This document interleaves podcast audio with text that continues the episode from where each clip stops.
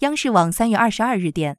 韩国疾病管理本部二十二号发布的最新统计数据显示，当地时间二十一日零时至二十二日零时，韩国新增九十八例新冠肺炎确诊病例，新增死亡两例，新增治愈二百九十七例。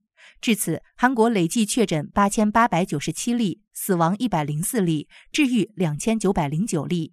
韩国从当地时间二十二日零时起，对自欧洲入境的所有旅客进行新冠病毒检测。以尽量避免欧洲输入新冠病毒感染病例。